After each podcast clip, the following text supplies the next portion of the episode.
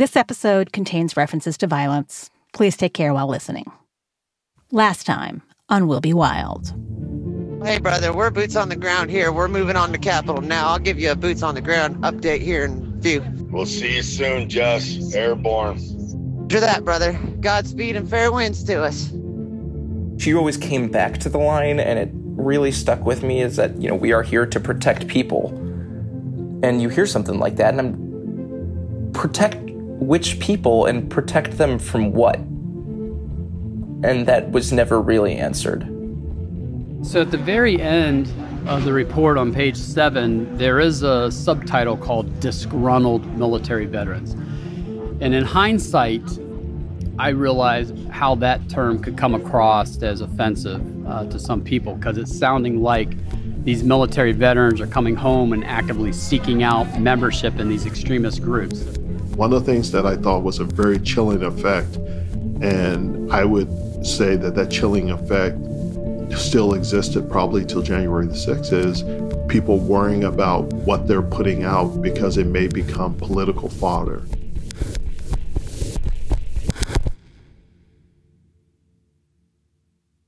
About a year into Donald Trump's presidency, Miles Taylor was sitting on a long leather couch in his boss's office. At the time, he was deputy chief of staff at the Department of Homeland Security, working under Secretary Kirstjen Nielsen. They just received an alarming intelligence brief and were discussing what to do when a call came in from the White House. Taylor says Nielsen put Donald Trump on speaker and then muted their side of the call. Which happened many times when the president would call, put him on mute. The president wasn't calling about the alarming intelligence brief, Taylor says. He had an idea, something he wanted to do along the southern border, in addition to building the wall. He wanted to dig a moat. Quite literally, to dig a moat so that illegal immigrants would fall into the moat and then have to climb up through the dirt and then above the wall. A moat, 18 feet deep, as deep as the wall was high. But it got crazier. Once they had the moat, Trump wanted to fill it with lethal reptiles. Okay, we're talking about a 2,000 mile long border, and the President of the United States wants to see if we can get alligators and snakes and put them in a moat at the border so that if a migrant fell in, they would get eaten alive or attacked. And we were like, what the fuck is he even talking about? Is this real? Is this a joke? At first, you'd kind of nervously laugh, thinking clearly he's making a very weird joke. It was not a joke. Trump wanted cost estimates, ASAP. Those types of episodes disrupted entire days at the Department of Homeland Security, where the secretary should have then gone to, let's say, a sensitive intelligence briefing, and then met with the senior officials at the Secret Service, and then on down the list of all the things that the secretary should be doing. But instead, would have to drop everything at the order of the president to go do a back of the envelope assessment on how much it would cost to dig a moat and put alligators and snakes in it at the border.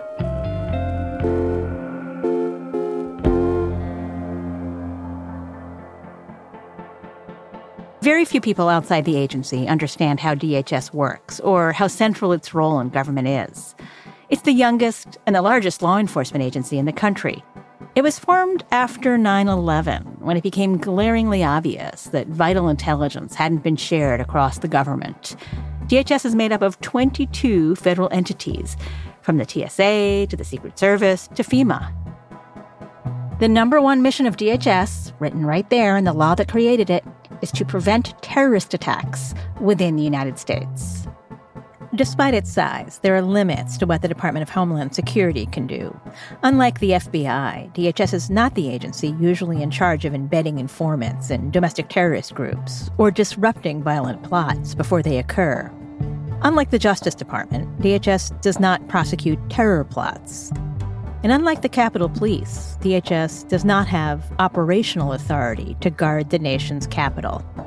What DHS does have the power to do is to issue threat assessments and share the information necessary to activate the FBI, the DOJ, the Capitol Police. Warning other law enforcement agencies, collecting and sharing information, and coordinating a coherent response, those are at the heart of DHS's mission. That did not happen on January 6. DHS didn't issue a single warning, not one. why? In this episode, we're going to trace the direct line from the idea to build a moat at the border to DHS's catastrophic inaction prior to January 6, and how what went wrong inside DHS can help us to understand why other government agencies failed too. Because the forces at work inside DHS were being replicated all across the government during the Trump administration. And once that damage is done, it takes more than a change in administration to fix it. From Pineapple Street Studios, Wondery, and Amazon Music, this is We'll Be Wild. I'm Andrea Bernstein. Chapter 3 Homeland.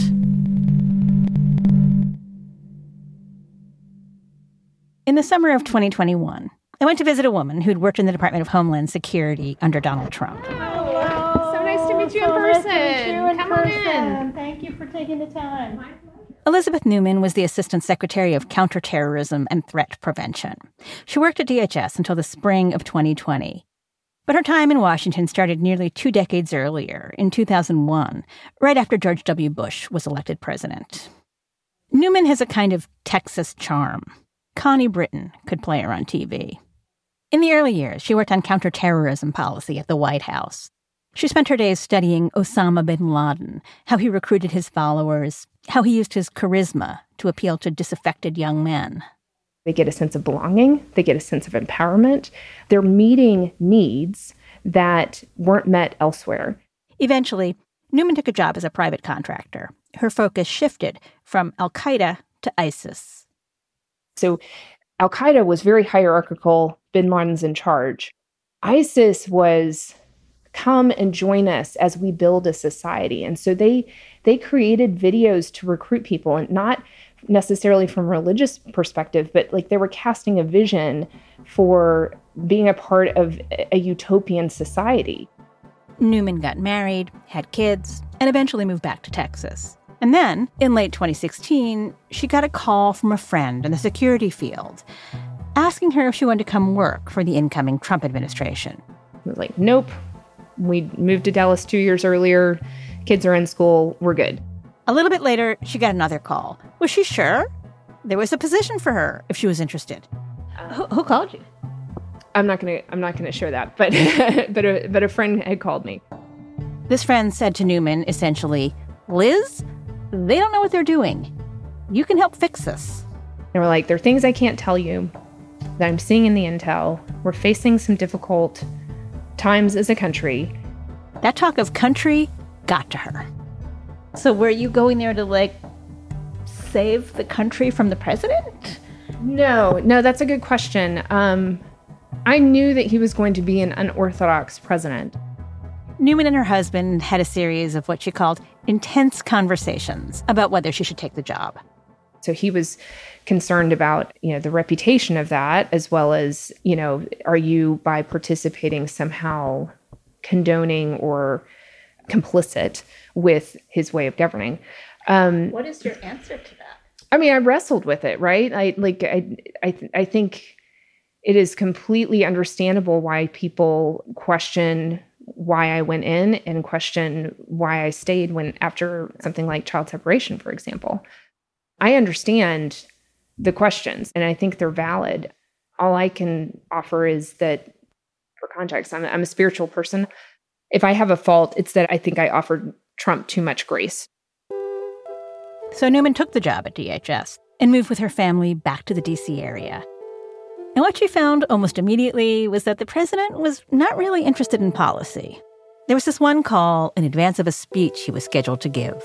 I remember him being the president being animated, and I remember him getting really into the weeds on what the stage needed to look like, what the structure of the event should be. He, he almost could care less what the messaging was or what the purpose uh, was for the event. We put it on mute. We're like, what?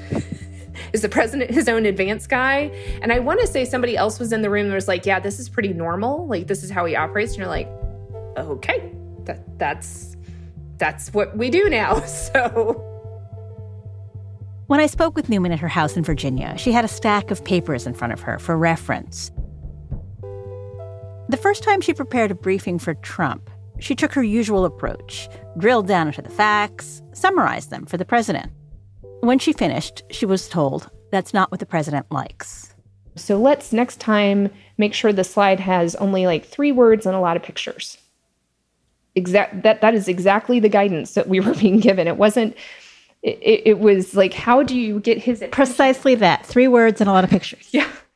So, you know, my co host Ilya and I sent four pages of questions to Donald Trump's team for this series, including questions about Newman's briefing. We received no response. Miles Taylor joined DHS around the same time as Newman. He's the one who told the moat story at the top of the episode. He was in his early 30s at the time, and by any measure, an overachiever high school valedictorian, debate champ, congressional page. That desk that they used to block the entrance to the chamber to keep the insurrectionists out uh, was the same desk that I sat at as a 16 year old page Almost everyone we talked to for this series who worked in Homeland Security told us they went into the field because of 9 11. Taylor had visited the Twin Towers as a middle schooler in the summer of 2001, just before the attack. Fifteen years later, he was a top staffer in Congress, working on the House Homeland Security Committee, where he sat in on classified briefings about Russian interference in the upcoming election. And then I saw it up close once I joined the administration. Is yeah. hold on one second. So here's you, Miles Taylor. From a teenager, like your mission in life is to defend the homeland. The beginning of the Trump administration, you know, you have personal knowledge. You were party to the briefings on Russian interference, and you knew that Trump was denying it, and it was concerning to you, but you apply for a job anyhow. Yeah, well, didn't apply for a job technically. Uh, you know, they asked if I would come in. He signed on and eventually became chief of staff to the DHS secretary. Like Newman, Taylor concluded right away that the president wasn't all that interested in defending the country against its most urgent national security threats. Donald Trump saw DHS as useful for only one thing, and that is very, very strict immigration policies. While I was at the department, I would not have even put border security and immigration in the top five most crucial national security concerns to the country. Taylor ticked off his list of significant threats adversaries like North Korea and Iran, cyber terrorism, domestic terror was right up there too. In August of 2017, DHS issued a warning that an upcoming gathering in Charlottesville could get violent. Elizabeth Newman was at a museum with her kids the Saturday the Unite the Right rally took place. And I started getting alerts that the situation was deteriorating. Newman said she was horrified as the events unfolded, not because they didn't see it coming, but because they did. The frustrating thing was we called it. If does that make sense? Like we saw this happening. It's rare. It's rare that you have analysts see in real time like something's happening and then we weren't prepared for it. A few days later, Donald Trump held that press conference in the lobby of Trump Tower in New York. The one where he said there were very fine people on both sides. You look at you look at both sides. I think there's blame on both sides. We were always worried anytime Donald Trump did a press conference. Miles Taylor. I'm not joking. At the Department of Homeland Security, if Donald Trump was going to appear on TV, there was a better than even chance at some point he was going to be asked about an issue that touched the Department of Homeland Security. And most of the time, he probably was going to say something we disagreed with that was off message. And you had some very bad people in that group. But you also had people that were very fine people on both sides. He essentially excuses the violent side of that episode. He excuses, frankly, individuals who had violent intent, domestic terrorists, instead of condemning them. Taylor's former boss, John Kelly, now the White House chief of staff, was standing right near Trump during those remarks. and in that moment, you know, the American people could see John Kelly, who had just been the Secretary of Homeland Security, who was becoming aware of an uptick in the domestic terrorism threat, uh, drop his head in disappointment. Miles Taylor and Elizabeth Newman both said that after Charlottesville, it was clear that right wing domestic terrorism was a central threat to American security. Taylor told me it was like realizing a wildfire was spreading across the country. Every single FBI field office in the country at that point, we were told, had a domestic terrorism investigation. That's really when the alarm bells went off for me. We'd only ever seen that with international terror threats up until that point, in my experience. So Taylor did what he would do in the case of any terrorist threat. He drafted an action plan to confront it and sent it to the White House. Quite literally, I was the guy sitting at the keyboard writing up the language that was robust and strong and you know we're going to go after this threat as seriously as the international terror threat and then laying out specifically the things the US government would do. Under the law, the administration was required to issue an anti-terrorism plan. The expectation was they would defer to the department responsible for counterterrorism on what the president would say. Why would they second guess it? We're, we're their experts. When the draft came back, Taylor was baffled. I genuinely thought it was a mistake the first time we got a draft back. I thought my red lines, you know, everyone's done that in Microsoft Word, had track changes on. I thought my red lines, adding all that language, had not been accepted, had accidentally been deleted. I mean, something was wrong. It's just like the document was massively different. I called the White House. I called the National Security Council. I asked about this and I was told, no, your, your language was struck. All of it? They kept a handful of sentences. In September 2018, an op ed appeared in the New York Times entitled, I am part of the resistance inside the Trump administration. The anonymous author wrote Many Trump appointees have vowed to do what we can to preserve our democratic institutions while thwarting Mr. Trump's more misguided impulses until he's out of office. In the weeks and months that followed, there was intense speculation over who Anonymous might be. Trump's anger was reported as volcanic. He tweeted, Treason? Miles Taylor was anonymous, and he remained that way. He stayed on in government until the next spring. Taylor says he decided his time in the administration was up after a presidential trip to California. And the president was urging border agents essentially to do something illegal. And his comment was if you get in trouble and they put you in jail, I'll pardon you. And to me, that was a moment to leave. The point at which saying no to the White House was no longer enough is when I decided, well, there's no point in staying. If we can't try to steer this in the right direction, if the president's just going to buck us every time, there's no point in being here. We'll be right back.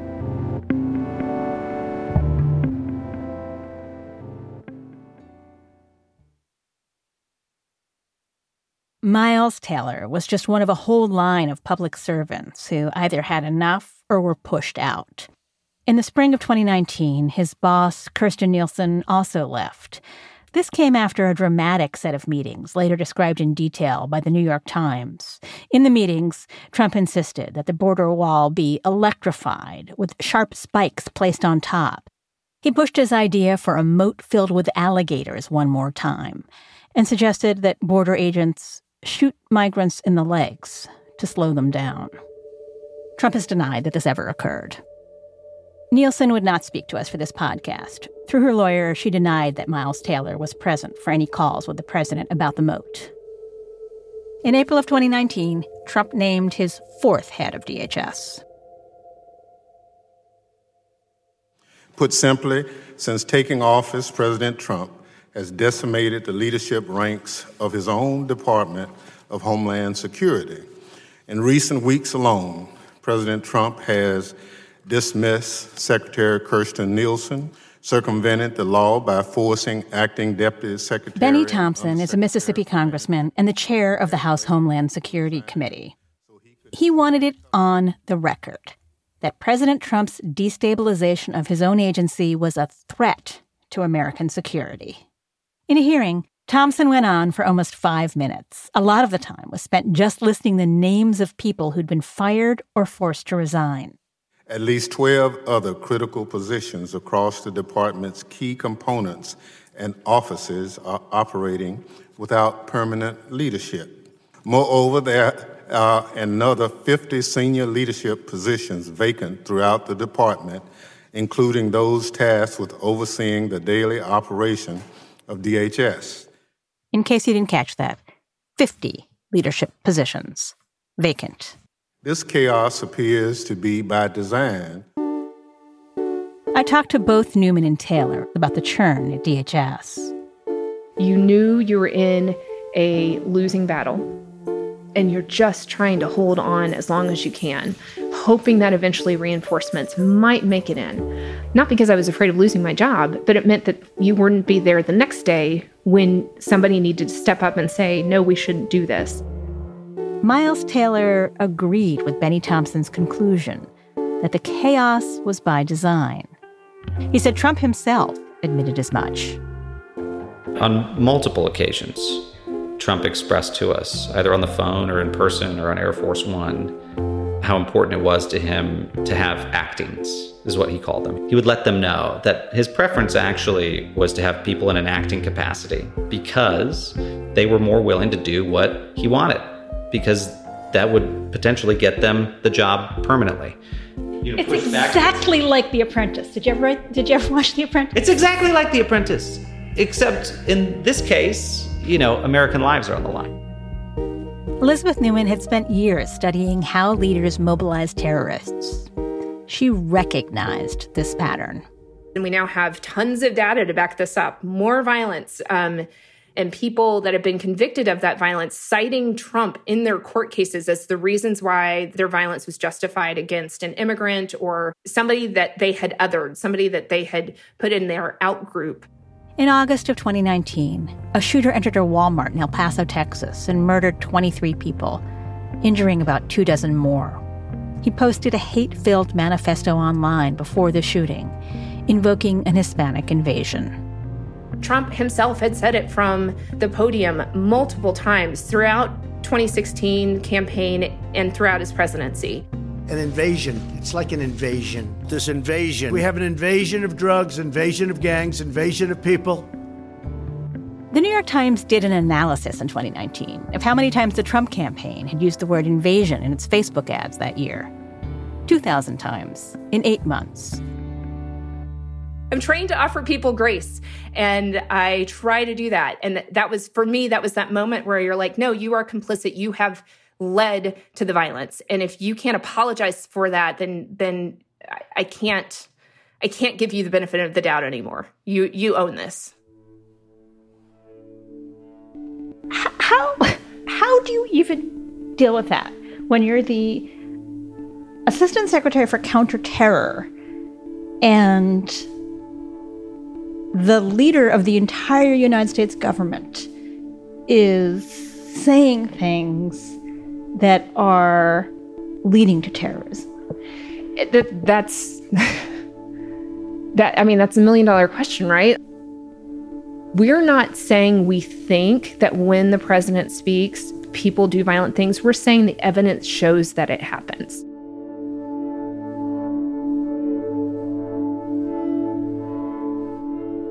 The shooting in El Paso was the breaking point for Newman. She gave herself until the spring of 2020 to wrap up her work. If we did a disservice, it's that we covered up the incompetence. We covered up the danger that he was. And in doing so, it made it easier for the American public to assume like things are fine. Things, you know, we're going to be fine.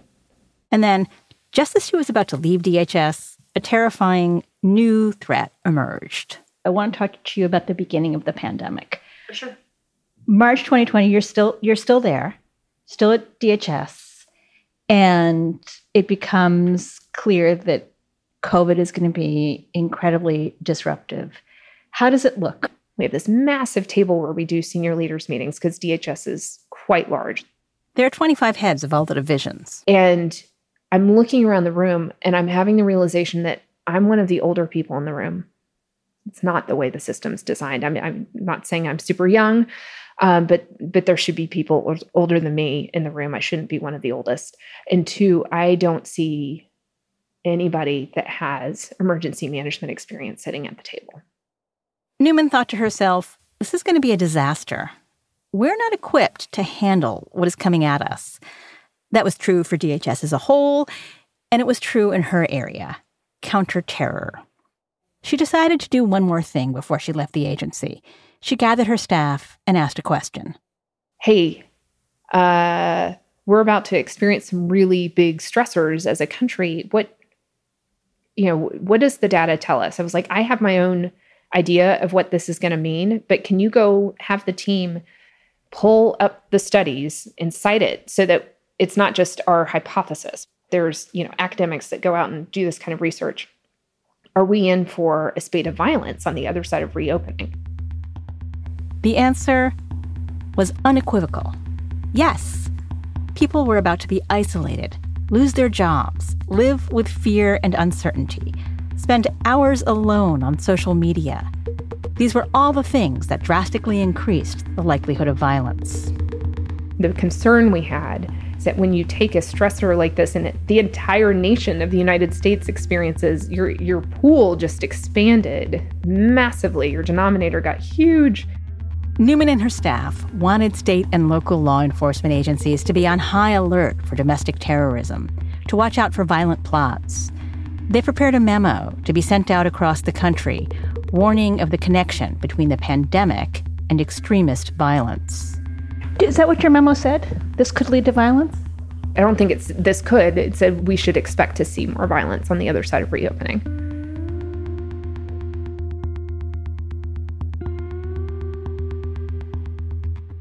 Under new COVID era requirements, any department memo that mentioned the pandemic had to be approved by the White House. Newman's memo wasn't approved. The warning was never issued. She left in April. That spring, chatter on message boards was confirming Newman's warning. Brian Murphy, the guy in charge of intelligence for DHS, was seeing it everywhere he was an acting undersecretary, close to the top of the agency org chart, and his attention was squarely on this open source intel. By mid 2020, it was clear to Murphy's team that white supremacist violence was becoming an urgent threat. Murphy put together a report for law enforcement agencies around the country, letting them know be on alert. Murphy says DHS leadership was not happy about the report. He says he got called in to see the acting secretary, Chad Wolf. Wolf was the fifth person to lead the department under Trump. Then, you know, we got in a shouting match. And I was like, look, this report's going to go out. Murphy says Wolf shouted back. It's going to hurt the president and it's going to hurt him, Chad Wolf, with the president and with his chances to be confirmed with the Republicans. Chad Wolf denies this happened. I asked him for an interview. He wrote back on Christmas Day. His email said, Not a chance. On August 1st of 2020, Murphy was reassigned. The report eventually did go out, but in neutered form. The open source intelligence program was curtailed. And we were already collecting on QAnon and uh, the Boogaloo movement and the Proud Boys and Three Percenters. We were looking for those people and they shut that down. The message to DHS staff was clear. If you speak up, if you raise inconvenient truths, your head will be put on a pike. Murphy filed a whistleblower complaint, accusing his bosses at DHS of manipulating intelligence to serve Trump's political aims. Murphy's duties were assumed by a DHS lawyer. In the days before the election, the replacement issued a memo to analysts do not send out reports about election related violence as you normally would. The memo specifically warned they would be penalized for doing so. By January 6, DHS had failed to issue a single threat assessment about plans for violence in Washington. The threats were louder than ever, but DHS leadership had made clear it did not want to hear them.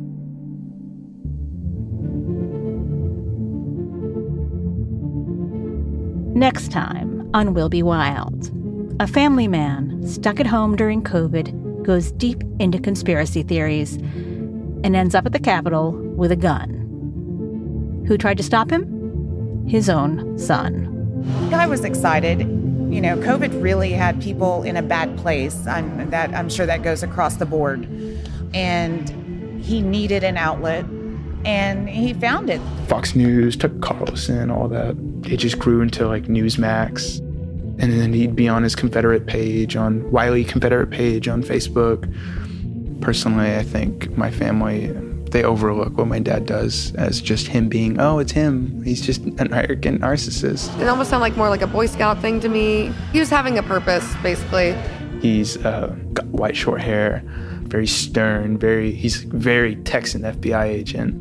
I opened the door and there's just AR-15s pointed at me and you know they're yelling at you and then I hear the flashbangs in the backyard and I'm like telling them to stop. I knew they were there for Guy. They were yelling his name. So at that point I knew that I just wanted the kids out and let them do what they needed to do.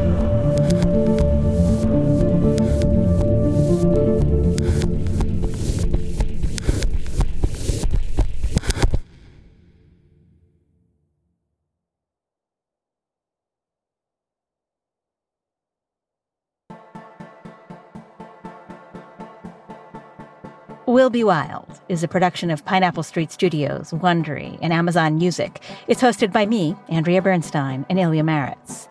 Our senior producer is Kat Aaron. Our producer reporters are Christine Driscoll and Alice Wilder. Our associate producer is Maria Alexa Kavanaugh. Our editors are Maddie Sprung Keyser and Joel Lovell. Fact checking by Jane Drinkard. Our sound designer is Hannes Brown, who also composed the original music. Pineapple's head of engineering is Raj Makhija. From Amazon Music and Wondery, our managing producer is Candice Manriquez Wrenn. Senior producer is Eliza Mills, and executive producers are Morgan Jones, Marshall Lewy, and Erin O'Flaherty. Special thanks this episode to AC Thompson, Nick Schwellenbach, and Adam Zagorin.